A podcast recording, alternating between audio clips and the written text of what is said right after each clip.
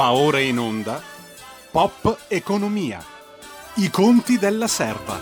Soldi, soldi, soldi, quanti soldi, lodati siano i soldi, i bene amati soldi perché? Chi ha tanti soldi? Radio RPL di nuovo in diretta 02 66 20 35 29 il numero per dire la vostra ma apriremo linee dopo le ore 17 diamo subito la linea ad Alessandra Mori e a Carlo Cambi Chi c'è in regia? Chi c'è in regia? Giulio Carnelli e Federico Borsari Ciao Giulio! Ciao Federico! Giulio Cesare? Giulio Cesare? Giulio Cesare Carnelli Ma tu lo sai che ieri erano le Idi di marzo, Giulio Cesare, un I- anniversario pericolosissimo I- dove si è scatenato l'inferno. infatti vero, l'ho, Carlo? l'ho- l'ho scampata l'ho scampata Non l'hanno scampata però tutti quelli che purtroppo si sono visti portare via i vaccini, è vero Carlo? Eh, Sì, perché ieri che- siamo stati travolti dalla bufera AstraZeneca che ci ha praticamente dato una menata che non ci voleva proprio ieri. Ma non è, la, Eh. ma non è, non è la povera AstraZeneca, è Eh, l'impossibilità collettiva, ma questo è un altro paio di mani. Adesso lo diciamo per bene. Carlo, te lo dico subito, oggi sono arrabbiatissima, ne abbiamo una per tutti. Andiamo piano così facciamo uno alla volta Allora. e cerchiamo di essere lucidi, di dare giuste informazioni perché il momento è davvero particolarissimo, è cruciale. Come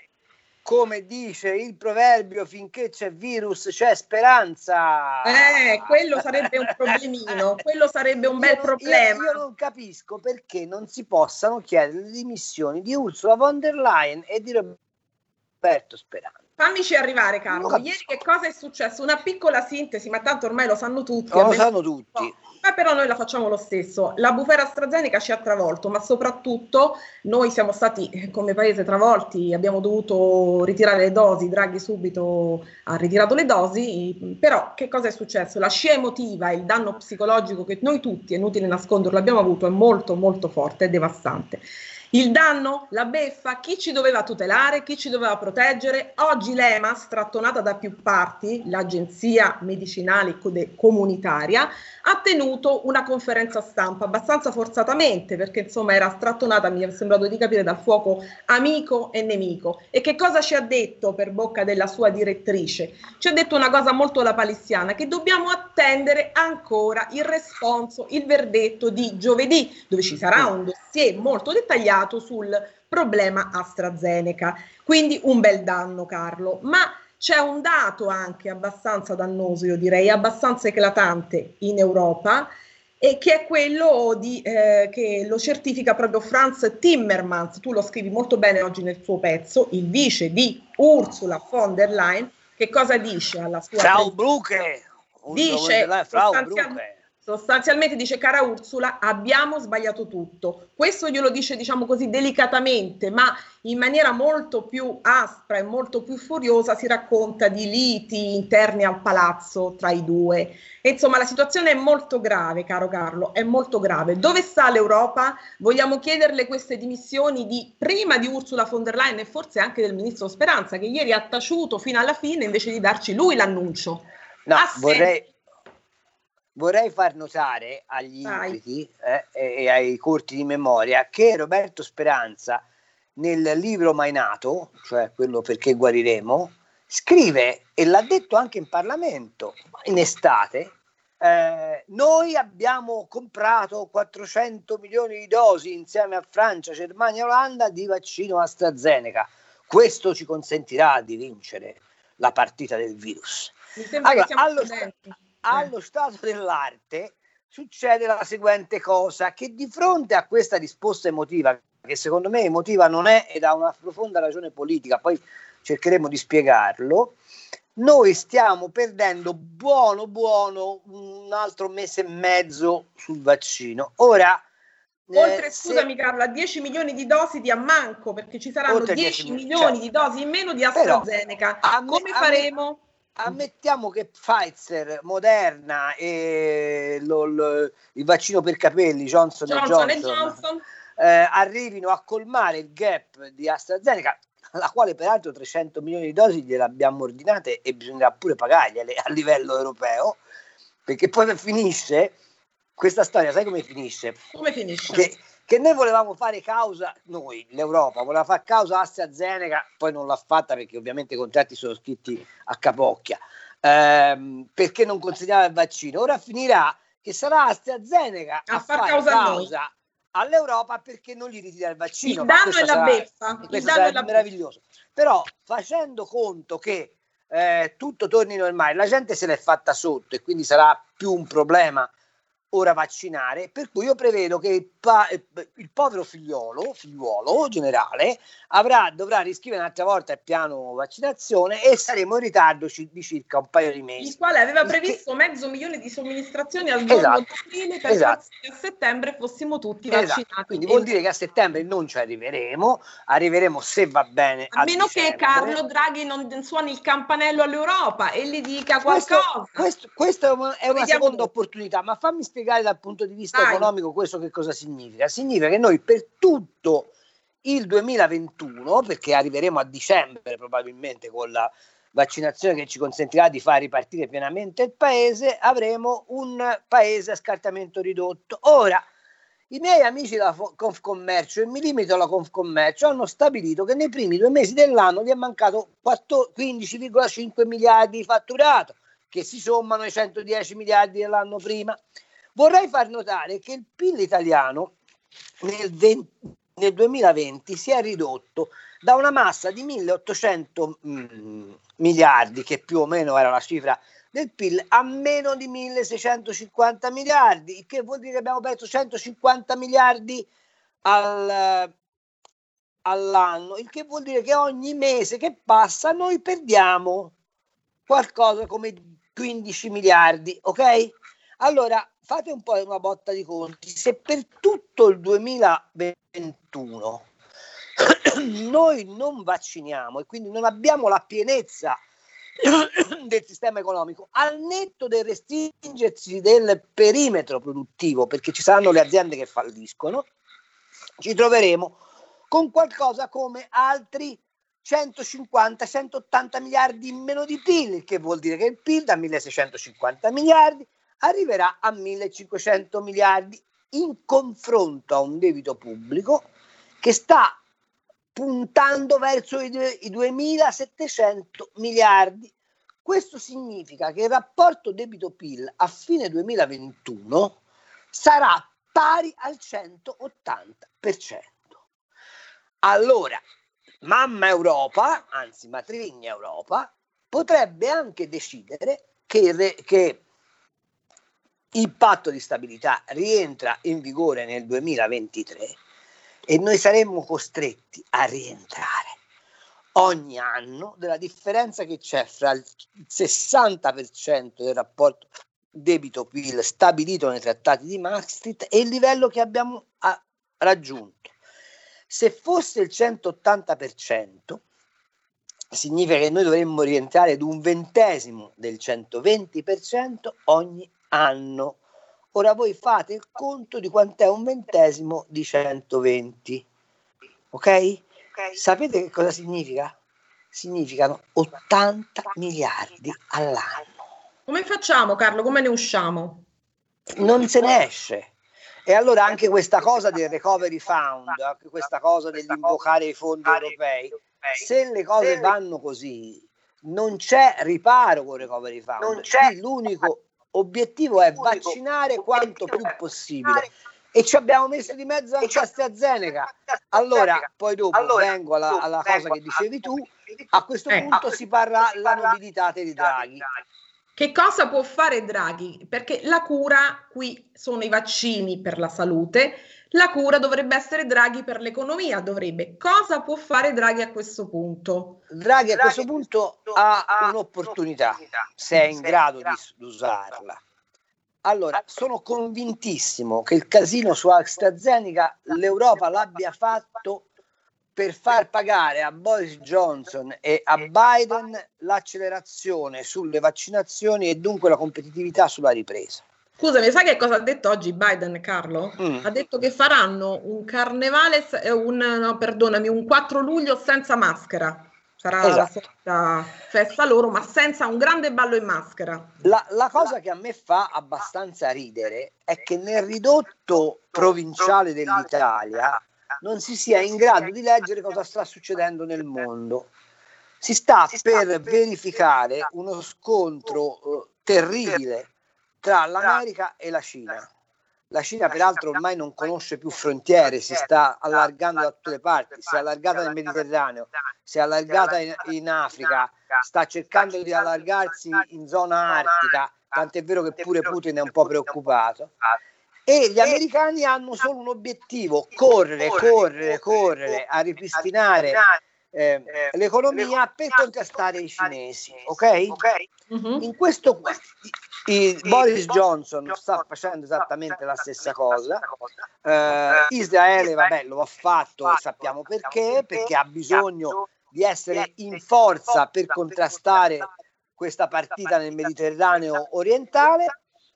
Gli unici che sono fermi e che non si pongono il problema di quale rapporto ci sia tra rico- riconquistare la salute e riavviare l'economia sono gli europei, i quali invece di ragionare al rilancio cercano di penalizzare gli altri. Ora tu pensa se questa può essere una, una strategia. Finisco. Qual è il ruolo di Draghi? Draghi dovrebbe andare a Bruxelles e dire, cari compagni, la Francia sta messa più o meno come noi, se non peggio. Il compagno Macron sta viaggiando verso il 130% del rapporto debito-PIL, il che per i francesi è una bestemmia.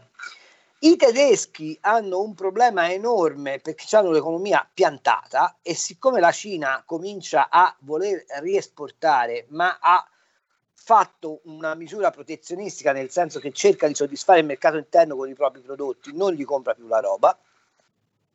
Oltretutto l'euro non è una moneta che ti consente di contrastare questi colossi perché non è una moneta di riferimento sul mercato delle commodities dove rimane il dollaro la, la moneta di riferimento e quindi può andare a Bruxelles dicendo ragazzi qui eh, avete fatto uno sconquasso.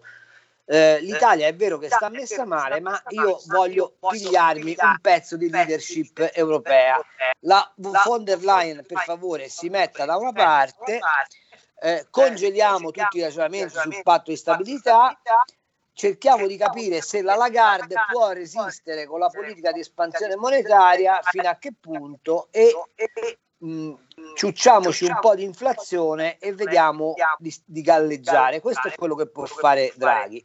Ovviamente è propedeutico a tutto questo, cioè che lui vada e dica dateci i vaccini che ci servono, oppure liberateci dal vincolo europeo e consentite ad ogni paese di approvvigionarsi laddove ritiene opportuno.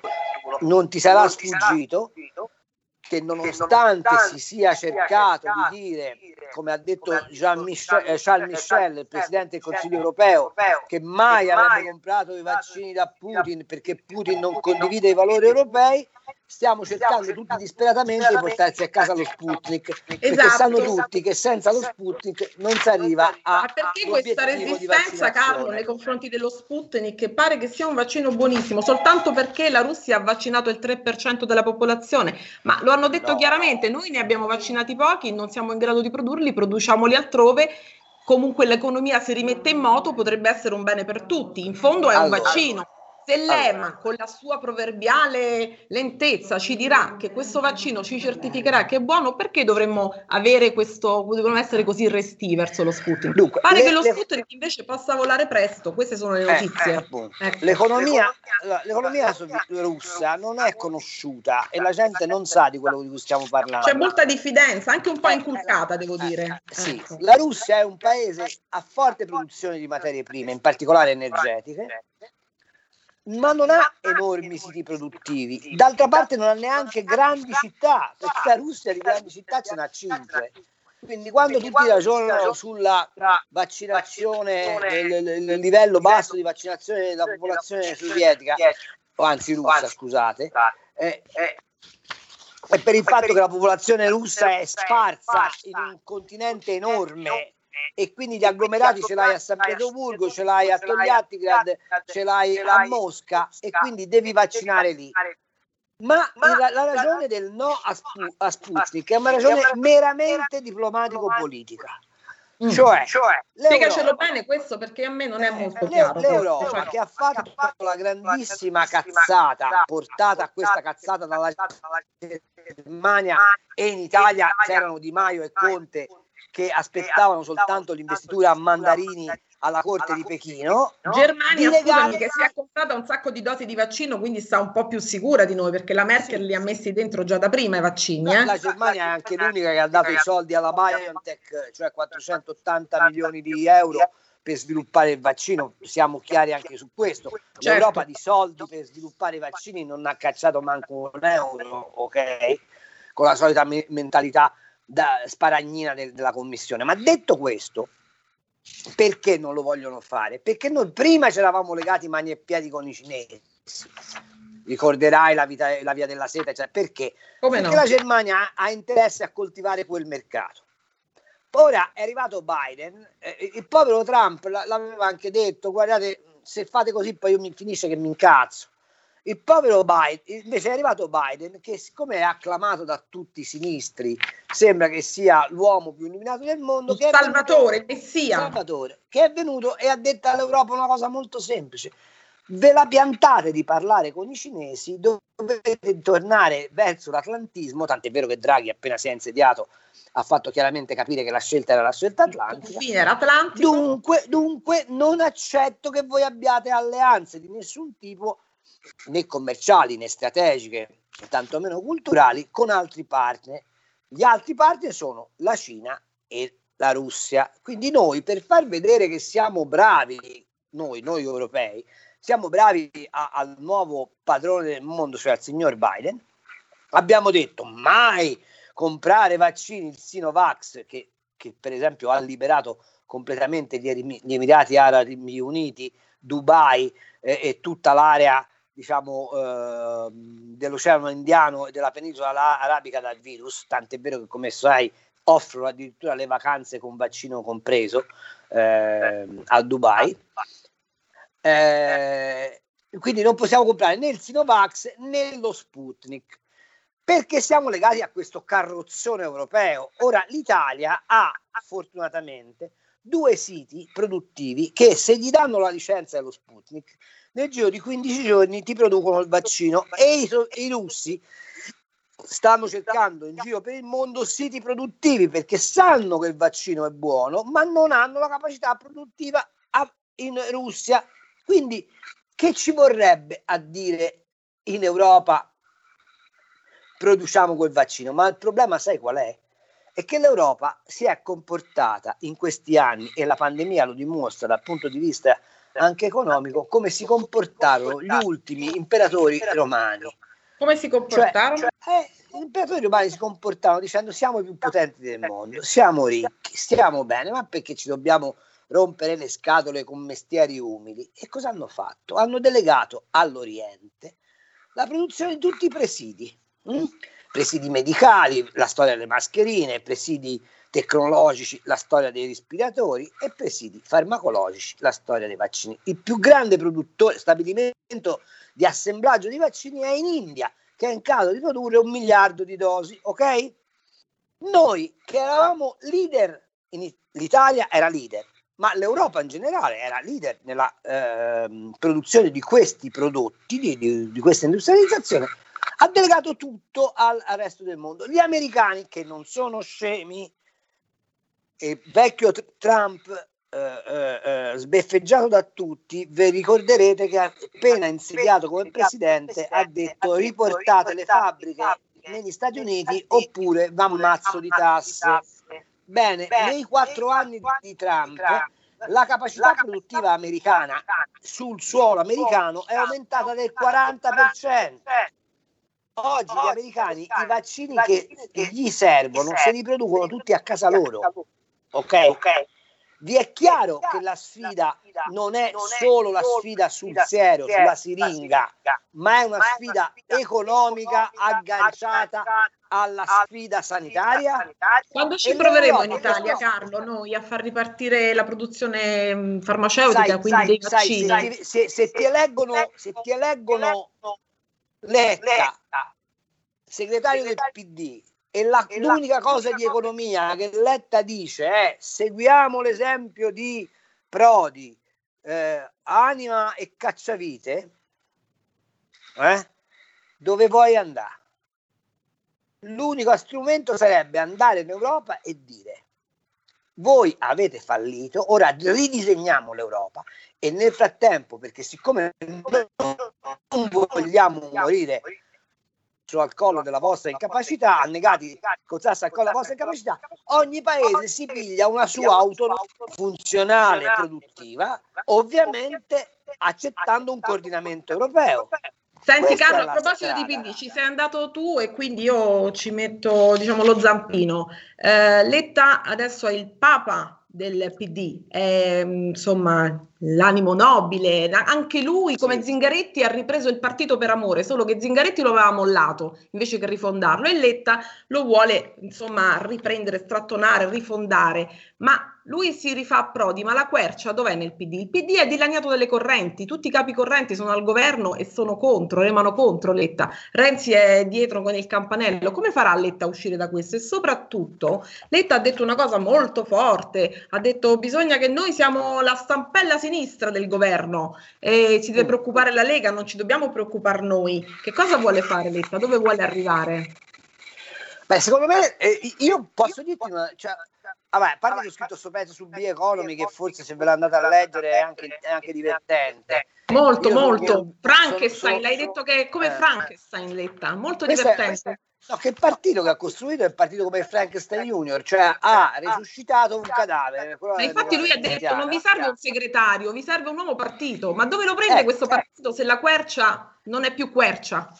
Lui ha fatto un, tra, un trapianto di prassi ulivista, cioè la, la, grande coalizione, eccetera, eccetera, sul corpo in decomposizione, la DC che ha cercato di rianimare. Io fossi un ex comunista che sta nel Partito Democratico mi sentirei malissimo perché non c'è stata nell'insediamento di, di Letta nessuna citazione che abbia minimamente ricordato, non dico Togliatti, non dico Natta, ma neanche Berlinguer, voglio dire, non c'è proprio nulla, è sparito tutto di quello e tant'è vero che si dice ha fatto un discorso di sinistra evocando lo Ius Soli. Ora, se lo Ius Soli è di sinistra, io sono papa, nel senso che lo Ius Soli è un problema inesistente in questo momento nel paese. Casomai non è né di destra né di sinistra, ma è un problema di convenienza economica. Alessandra, c'hai il microfono chiuso, lo devi aprire. Apri il microfono. Apri. Aperto. Oh, ecco. Aperto. Oh, se non ti sento. L'avevo chiuso e... per sentire meglio te, Carlo. Oh, mamma mia, che sacrifici che fai! Tanti, molti! Signora mia, come la Sara Cecioni, che, che fa Sara Cecioni? Tanti Ascolta. sacrifici per farti parlare, Carlo, per ascoltarti le tue allora, perdite. L'ultima, l'ultima, cosa è questa. Secondo me, e questa è un'idea che mi sono fatto, eh, Letta tira alla crisi di governo. Ah sì? Sì, Letta tira la crisi di governo. L'hai detta sono... grossa, Carlo, eh? ti prendi la tua sì, responsabilità. Eh? Mi prendo la mia responsabilità. Letta tira la crisi di governo perché non sopporta la coabitazione con la Lega. La Lega bisogna che si dia però una svegliata perché ovviamente non si, non si percepisce ancora il cambio di passo. Poi ne parleremo sul decreto cosiddetto decreto sostegni che era il vecchio Ristori. Ma perché lo, lo, prova? Perché spera sull'onda emotiva del cambio di segreteria di incassare un dividendo elettorale a breve. Eh? In questo momento i 5 Stelle non si sono riorganizzati, Conte non ha ancora deciso, Conte fra l'altro non è un uomo, uh, non è un frontman, è, è, un, è un signore elegante che forse piace a qualche massa, ma non ha ancora avuto il modo. Quindi in questo momento il PD se andasse a votare sicuramente le perderebbe, ma potrebbe incassare un dividendo elettorale spaccando i 5 Stelle. E secondo me Letta in corso ci sta pensando. Perché? Ma davvero? Non... Ma lo chiamano sì. il, il, Draghi del PD, Carlo? No, Letta, ma che, ma che Draghi, Draghi del PD? PD per la c'è, un altro, tesoro, c'è, un altro, c'è un altro problema che nessuno considera mai. Si vota per il nuovo Presidente della Repubblica. Se loro arrivano a votare per il Presidente della Repubblica con questa composizione di governo e col Senato in mano a Lega e Forza Italia e con i rappresentanti regionali perché non hanno cambiato la legge elettorale, eh, rischiano di trovarsi un presidente di centrodestra, ok? E loro questo piuttosto si fanno tritare dentro una centrifuga che accettare questa ipotesi. Per cui l'ipotesi potrebbe essere quella di creare la crisi a ridosso del semestre bianco, incastrare un dividendo elettorale, fare un grande casino e poi dire se volete la pacificazione ci dovete ridare il Quirinale. Questo è il punto. Io di questo sono intimamente convinto, poi può darsi che abbia torto, però sai, insediarsi avendo come alleato la Lega e Forza Italia e dire come unica cosa sulla quale ti qualifichi voglio lo Ius Soli e voglio il voto ai sedicenni, lui lo fa perché sa che elettoralmente sta sparendo, quindi ha bisogno di allargare la base elettorale.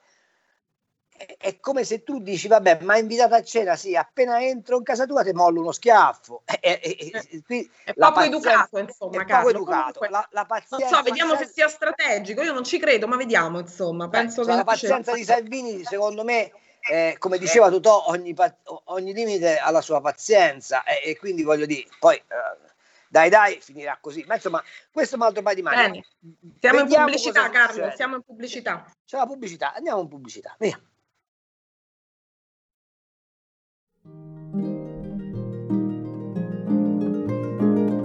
Cari ascoltatori, vi ricordiamo che l'angolo della musica classica, condotto in studio da Auretta Pierotti Cei, cambia orario. Andrà in diretta ogni sabato a partire dalle 13. Appuntamento con la grande musica.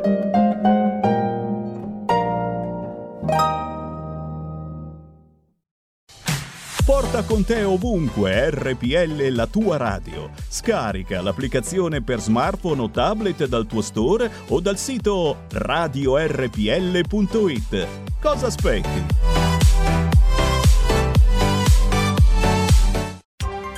Coming Soon Radio, quotidiano di informazione cinematografica Al cinema viviamo insieme ogni emozione. Pazzesco. Quelle che colorano la vita. Quali sono le cose importanti? Lo sai quali sono. Che fanno brillare gli occhi.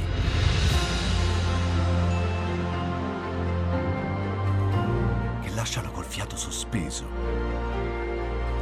E che ci riempiono il cuore. Cerchiamo di fare del nostro meglio e a volte il meglio che possiamo fare è ricominciare da capo poi farci ritrovare insieme in una risata. Wow. eh, ridiamo, ridiamo. Oh. Uh. Ride? Dai raga, tutti insieme! Vola! No, ma guarda, un po' che esagerato. Cinema fa sognare in grande. E questo è il sogno. Ogni volta nuovo di zecca ogni sera ed è molto esaltante.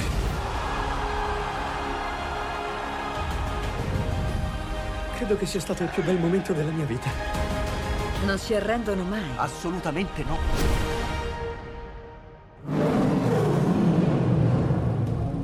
Accade solo al cinema. Ciao ragazzi, ci vediamo al cinema. Scusa.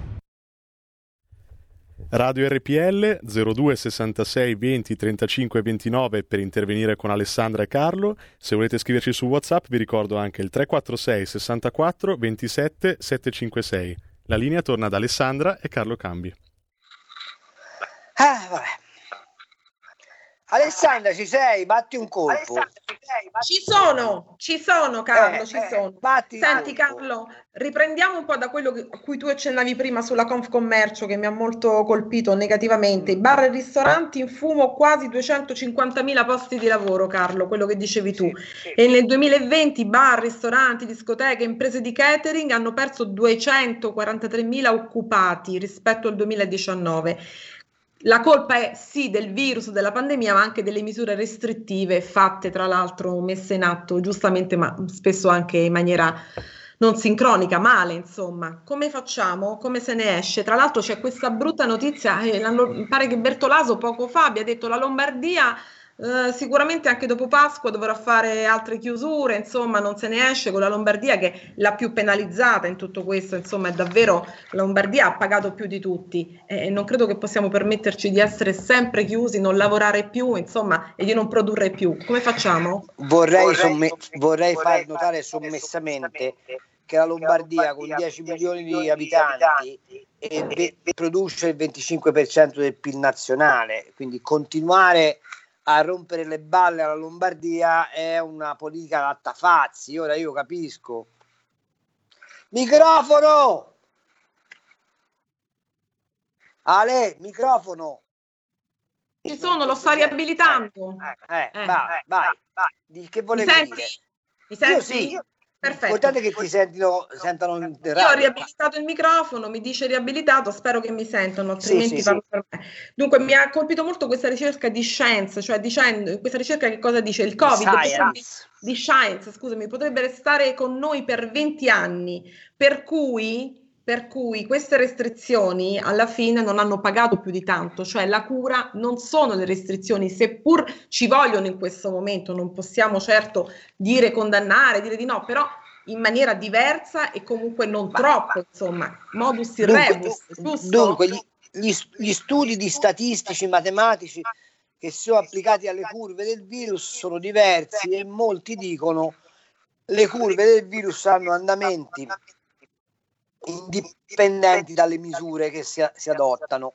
Eh, la- la- le misure che si adottano hanno la capacità di contenere il numero dei contagi, ma non l'andamento dei contagi. Comunque, rimane il fatto, rimane il fatto che dobbiamo continuare a ragionare attorno ad una, mh, come posso dire, eh, politica che deve tenere necessariamente insieme salvaguardia della salute e salvaguardia della salute economica. Se non si fa questa scelta, e questa scelta non può essere i colori, non possono essere decisioni prese all'ultimo momento, noi non ne usciamo. Ma no- ho visto che ci sono delle telefonate in arrivo, però, giusto?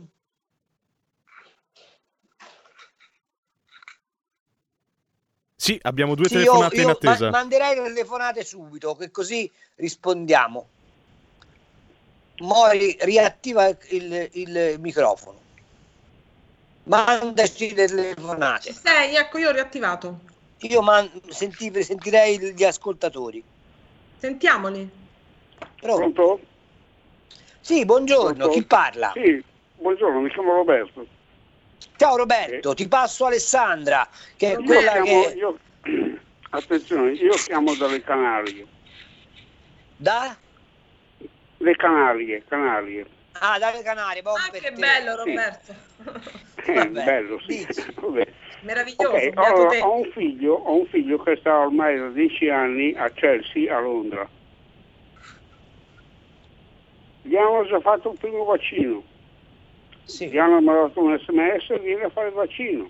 È andato a fare il vaccino. L'altro giorno gli è arrivato il secondo sms. Il secondo vaccino lo farà fra 12 settimane, 3 mesi. Ecco. Che vuol No, dire che ha fatto l'AstraZeneca perché 12 settimane No, non lo so, non lo so, no, mi ha detto che non era una AstraZeneca, mi ha detto che era un E Pfizer. allora, il mo- allora forse Moderna, va bene, andiamo avanti. o quel che è. Comunque va bene, comunque lì, pam, ti è arrivato l'SMS, vieni a fare il vaccino, poi torni fra 12 settimane e fai l'altro vaccino. Qui in Italia mi sembra che eh, va tutto così, come si dice a Milano, alla Zanfarran, cioè vediamo quello che viene fuori. È Ha- ha fatto la- la ca- in, Italia, in, in Italia mi sembra fatta la cazzo di cane. Scusate, il francesi- scusate il francesismo, ma mi sembra fatto la cazzo di cane. eh. Sono d'accordo con te. Allora, buo- buone Canarie, sentiamo la seconda telefonata. Sì, bu- buonasera a tutti e due, Lisetta. Ciao Lisetta, come stai? Bene, bene, grazie, grazie. Voi anche sembra, no? Dalla voce. Dici, ecco, dici eh, io volevo parlare sulle tasse. Allora. Dici. Dunque, allora io dico, il primo problema è smontare che è la più facile promessa del mondo. Mm? Tagliare le tasse e basta perché tanto piovono miliardi. È falso secondo me, i soldi che servono non possono venire dal recovery fund. È vietato e sarebbe da imbrogliare anche solo pensarlo. Secondo problema, non c'è nulla di più po- politico del fisco, secondo me sempre, poi potrei sbagliarmi. E si può mai tassare, ragazzi, il risparmio, l'unica cosa buona che è cresciuta in pandemia? Draghi mi sembra che si è portato un Francesco Giavazzi che su queste cose non può giocarsi la reputazione, ma non illudiamoci che siano cifre decisive. Ma allora, se ci sono tutte queste difficoltà, anche San Draghi dovrà arrendersi. Termino, insomma, approfittando del provvisorio ombrello recovery dei 150-170 miliardi l'anno con cui la BCE copre il debito, c'è l'occasione secondo me per cambiare pelle all'Italia, furbetta e piagnona e magari dare un bel segnale alle eterne all'Italia da sovvenzionare. Vi saluto, buonasera a tutti e due. Grazie Elisetta, e il tuo è quasi un programma elettorale.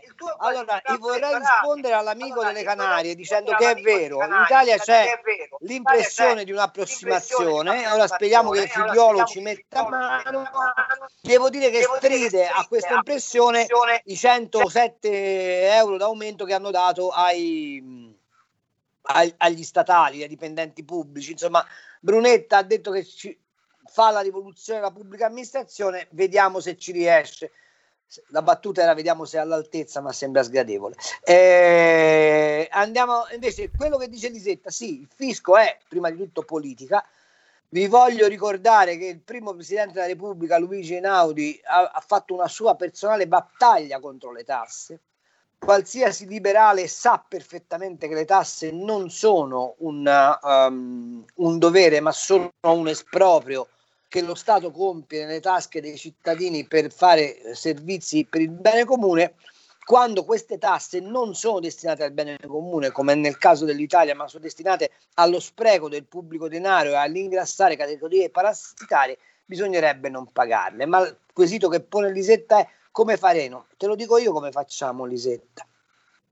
Primo, dobbiamo pigliare con Draghi la leadership europea, bloccare il eh, patto di stabilità, anzi dichiararlo dissolto, rifare l'architettura dell'euro e farla diventare una moneta per gli scambi, le transazioni internazionali e ripristinare nei singoli paesi le monete eh, nazionali per gli scambi interni, abbassare drasticamente il fisco, togliere la burocrazia e rilanciare l'economia come facemmo nell'immediato dopoguerra del, eh, della seconda guerra mondiale. Molti hanno parlato del recovery fund come piano Marshall, in realtà non ha quella finalità, non ha quella potenzialità, non ha neanche quella limpidezza del piano Marshall, ma su una cosa potremmo essere d'accordo.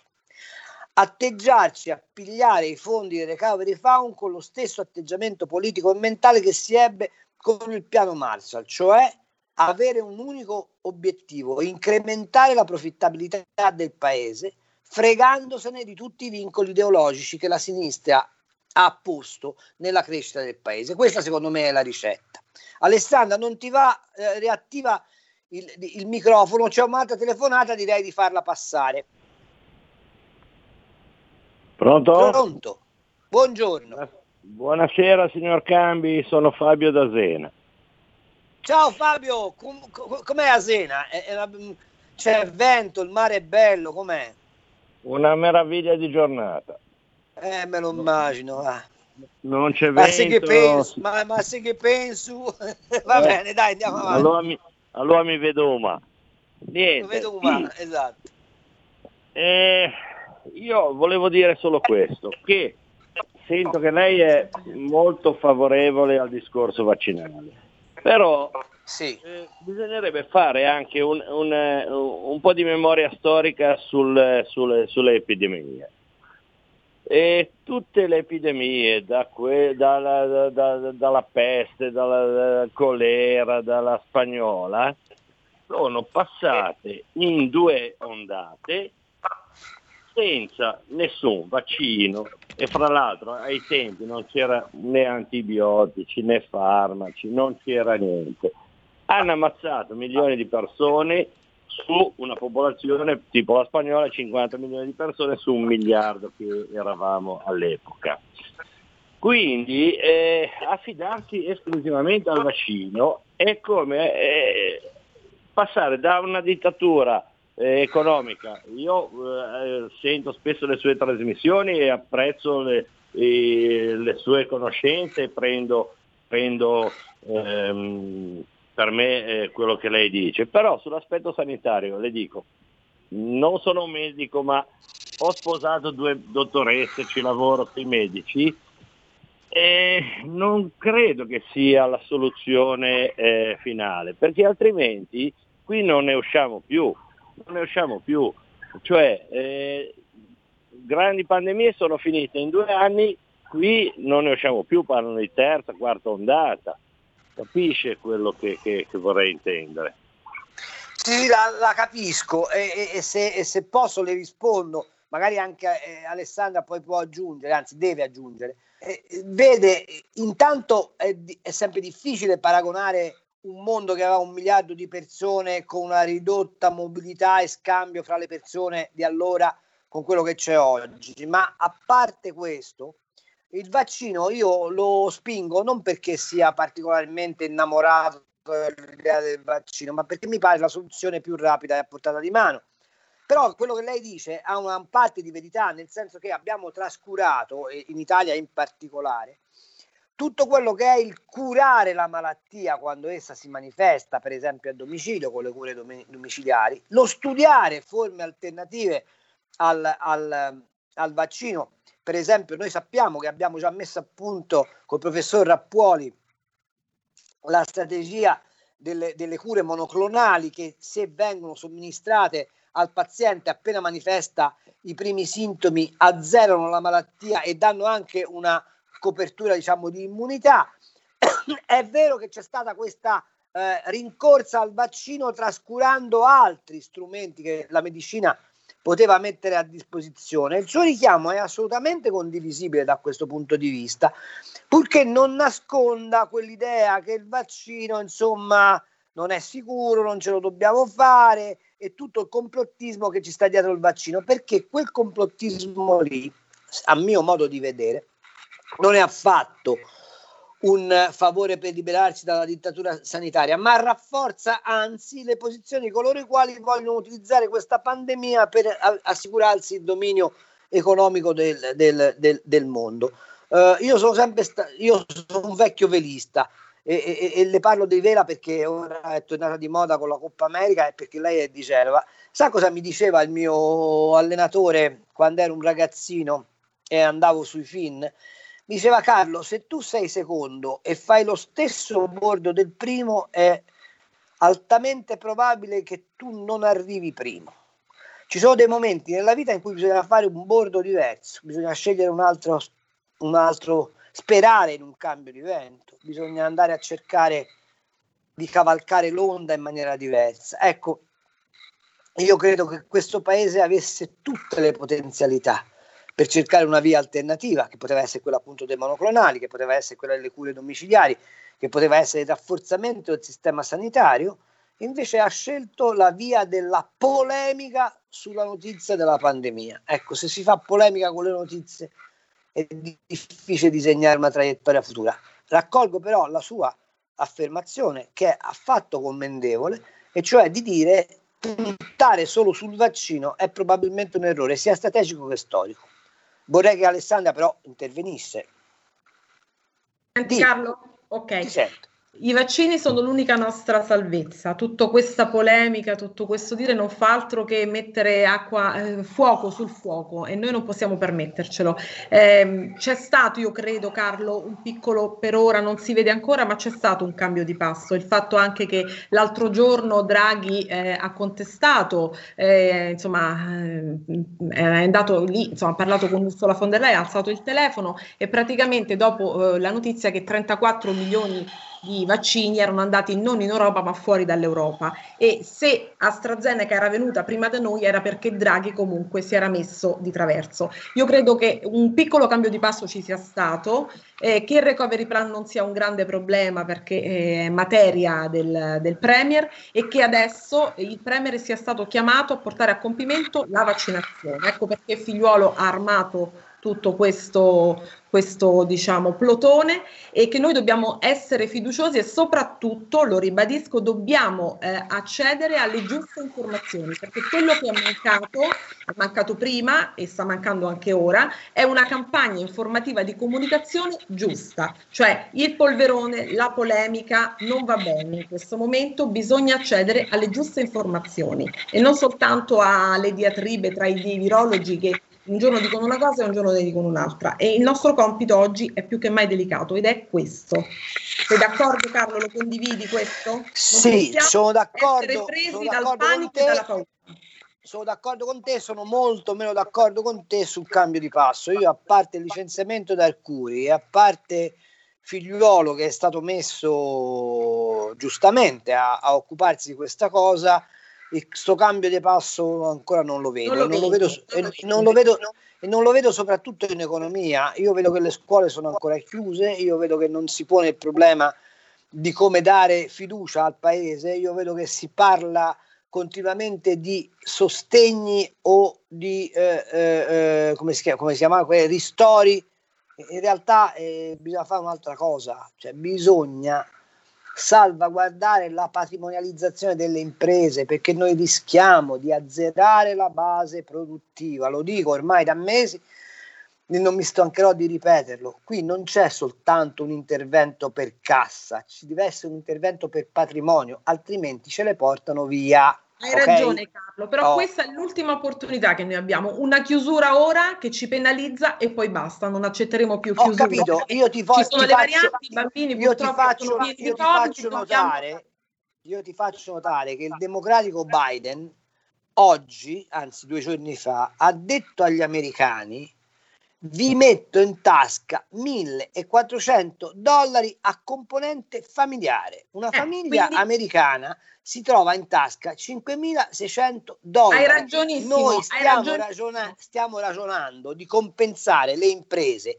che hanno perduto complessivamente 300 miliardi di fatturato con 4.000 euro di decreto sostegni. E Ma allora Carlo, torniamo, torniamo alla domanda iniziale. Cosa deve fare Draghi per l'economia? Perché questo è un problema di economia. Ci vuole un'iniezione di denaro. Ci però- vuole quindi per l'Italia, Carlo, un piano Marshall.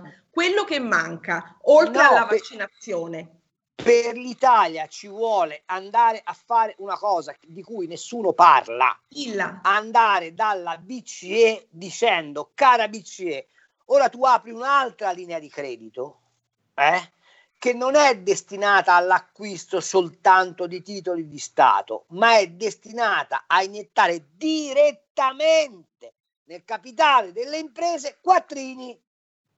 Poi ci vuole un'altra cosa, andare a Basilea e dire le, le ultime due riforme bancarie, cioè Basilea 3 e Basilea 4, le rinfoderiamo, le rimettiamo nel cassetto, perché se no oggi tu avrai fra 7-8 mesi che buona parte del sistema bancario di prossimità, e parlo di BCC, parlo di Popolari, parlo di quelle piccole banche che però sta- adesso stanno sostenendo o provano a sostenere o in alcuni casi sostengono l'economia Però di Carlo, a me sembra strano aria. che Draghi non abbia pensato a tutto questo che tu dici che è tutto esattamente perfe- perfetto e giusto. Draghi che è l'italiano più famoso in Europa. Pensi che non stia pensando ad un piano Marshall barra Draghi? Tu non lo pensi questo? Io no, non lo vedo. Io, io lo lo, lo vedo, nel io ci credo nel momento in cui il ministro Franco va alla Camera e dice vi chiediamo lo scostamento di bilancio non per mettere le pezze a, a colori,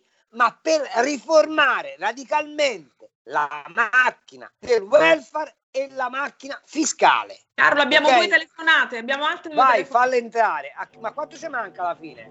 Pochi minuti. Eh, fai- facciamo parlare gli ascoltatori. Pronto?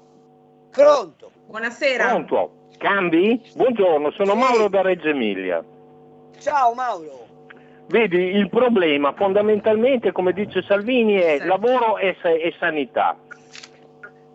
Per quanto riguarda la sanità, per quello che ne so io, perché sono abbastanza vecchio, ma ricordo ancora la mia laurea in biologia nell'82, è un discorso che non, c'è un non detto, ovvero è un, è un virus costruito sull'RNA, quindi non è costruito come quello del vaiolo o della polio sul DNA, per cui tu vieni eh, una volta vaccinato, non, eh, non sei immunizzato per tutta la vita. Certo. Quindi questo si ripeterà no? e tutto quello che viene messo in piedi adesso per vaccinare si dovrà ripetere perché non lo sanno neanche loro per quanto riguarda annualmente come può essere quello, il vaccino anti-influenzale. Secondo, il lavoro. C'è un discorso da fare alla base di tutto che non dice mai nessuno è il fatto che negli ultimi, dal 2000 in poi, 2 miliardi e mezzo di persone tra il sud-est asiatico, Cina, India e parte dell'Africa da, un, da un'agricoltura di sussistenza dove mangiavano una tazza di riso ogni due giorni sono passati a lavorare per produrre mangiando senza nessun diritto, se, eh, lavorando come dei pazzi, se, ad avere un piatto di riso al giorno. Per cui quello per loro è già un guadagno, per cui sarà sempre un discorso che è legato soprattutto alla demografia, è un discorso di capi, capire il concetto di capacità. La capacità di questo pianeta non è di 7 miliardi e 600 milioni, perché le risorse agricole che ci fanno mangiare non riescono a tenere il passo. Tu prova a immaginarti un miliardo e 400 milioni di cinesi che devono mangiare tutti i giorni quello che costano. E ti ripeto, Un'ultima chiamata, Carlo. Eh sì, vai. Mi Sì, dispiace buonasera, per l'amico di Reggio Emilia perché gli avrei dato gli darò una risposta. Vai. Buonasera, sono Luca da Corico. Ciao Luca. Io sono abbastanza sgomento a sentire. Il lago va tutto bene? Sì, c'è molto vento, però è bellissimo. C'è molto vento, ma tutto ok. bene. Andiamo bene. Io sono un po' sgomento a sentire questi discorsi negli ultimi giorni, ho sentito ieri sera Bassetti sul vaccino. Cioè, mi sembra che stiamo cadendo in un fascio vaccinismo, nel senso che il vaccino è l'unica strategia, è il nostro salvatore, è il santo graal. Questo secondo me è un errore strategico enorme che hanno compiuto tutti i paesi occidentali, Italia compresa. Io mi vaccinerò sicuramente tra cinque anni, quando il vaccino sarà stato studiato come tutti gli altri vaccini. Non voglio fare da cavia alle, alle multinazionali farmaceutiche. Io ho questo, ho questo pensiero. Io penso che ci stanno usando come cavie per i loro interessi. E non, penso che sia la, la, la soluzione, non, non sarà il vaccino, perché il vaccino non è una cura, è qualcosa che teoricamente ti dà una prevenzione dalla malattia, ma più sei anziano è meno efficace perché tu non generi anticorpi. E quindi voglio dire, sarebbe stato è molto più furbo andare a studiare delle terapie in maniera tale da attenuare da subito i sintomi della malattia e fare in modo che non degenerano. E questa è una cosa che potrebbero fare una volta stabilito un protocollo i medici, i medici di base. Adesso pensare che il vaccino ci salverà, bisogna fare tutto in fretta, secondo me è un errore strategico gigantesco di cui ci pentiremo. Io ho questo sentimento, questa, ho questa idea. Vi ringrazio e vi auguro una buona trasmissione. Grazie. Grazie a te. Eh, beh, io ho un'idea un po' diversa dalla tua. Non credo al complotto judo plutaico massonico delle multinazionali del farmaco. eh, eh, credo però che tu abbia ragione, come ho detto prima l'altro ascoltatore, su un pezzetto. Abbiamo mi- del tutto trascurato le misure cliniche di intervento a, a malattia conclamata. Eh, mi interessava molto il, il- discorso dell'ascoltatore di Reggio Emilia ed è talmente vero quello che lui dice che per esempio eh, vi vorrei invitare a riflettere all'offensiva vegana che si è scatenata, no? al fatto che ci vogliono far mangiare gli insetti, al fatto che le multinazionali della... quelle sì hanno degli interessi. Le multinazionali del food vogliono pun- puntare tutto sugli integratori alimentari perché? Perché hanno capito che le società occidentali sono opime e che quindi se riduciamo il nostro consumo alimentare non ci fa un soldo di danno e così possono spostare i consumi. D'altra parte avete sentito Bill Gates quando ha detto i paesi ricchi mangino carne prodotta eh, artificialmente mentre i paesi poveri non se la possono permettere continueranno a mangiare la chianina. Allora io spero eh, che l'Italia diventi eh, eh, rapidamente un paese povero così mi salvo dall'hamburger sintetico. Detta questa stupidaggine, eh, voglio farvi notare una cosa. ehm, abbiamo chiacchierato fin troppo intorno a questa pandemia e abbiamo agito fin troppo poco intorno a questa pandemia. La cosa che a me preoccupa di più, sapete qual è? È l'avvitamento nelle fazioni in rapporto a come contrastare la pandemia. A me interessano due cose fondamentali. Rimettere in moto quanto prima possibile la macchina economica perché guardate, la povertà è il primo alleato del virus. E, prim- e, e, e, l'altra cosa che vorrei e che mi meraviglio che la Lega al governo non abbia ancora chiesto una commissione d'inchiesta internazionale sulle responsabilità della Cina. E salutare l'arrivo di una nigeriana che è bravissima, a presidente del WTO, che è l'organismo mondiale del commercio, in forza del politically correct, ragazzi, è un grande errore. La Nigeria è in affari con la Cina. Se la Cina conquista la presidenza del WTO per interposta persona, ci possiamo dimenticare i dazi etici, ci possiamo dimenticare il controllo di qualità sui prodotti, ci possiamo dimenticare la non aggressione selvaggia sui mercati. Bisogna lavorare per mettere la Cina in condizioni di non nuocere. Questo dal punto di vista economico. Se avessimo fatto questa operazione di controllo sulla Cina, probabilmente oggi non faremmo i conti questo, con questo virus. Oh, questa è un'idea mia. Diceva l'ascoltatore di Carlo, Reggio dobbiamo Emilia, chiudere. Ci dicono che ho dobbiamo finito. chiudere. Tassativi. Diceva l'ascoltatore di, di Reggio Emilia, è un virus RNA? Sì, è vero, è un virus RNA, ma se riusciamo a depotenziarlo ci possiamo convivere. Io vi saluto, devi salutare anche te. Un abbraccio grandissimo, siamo sempre con voi. Ci facciamo i conti martedì. A martedì, ciao. A martedì. Avete ascoltato Pop Economia.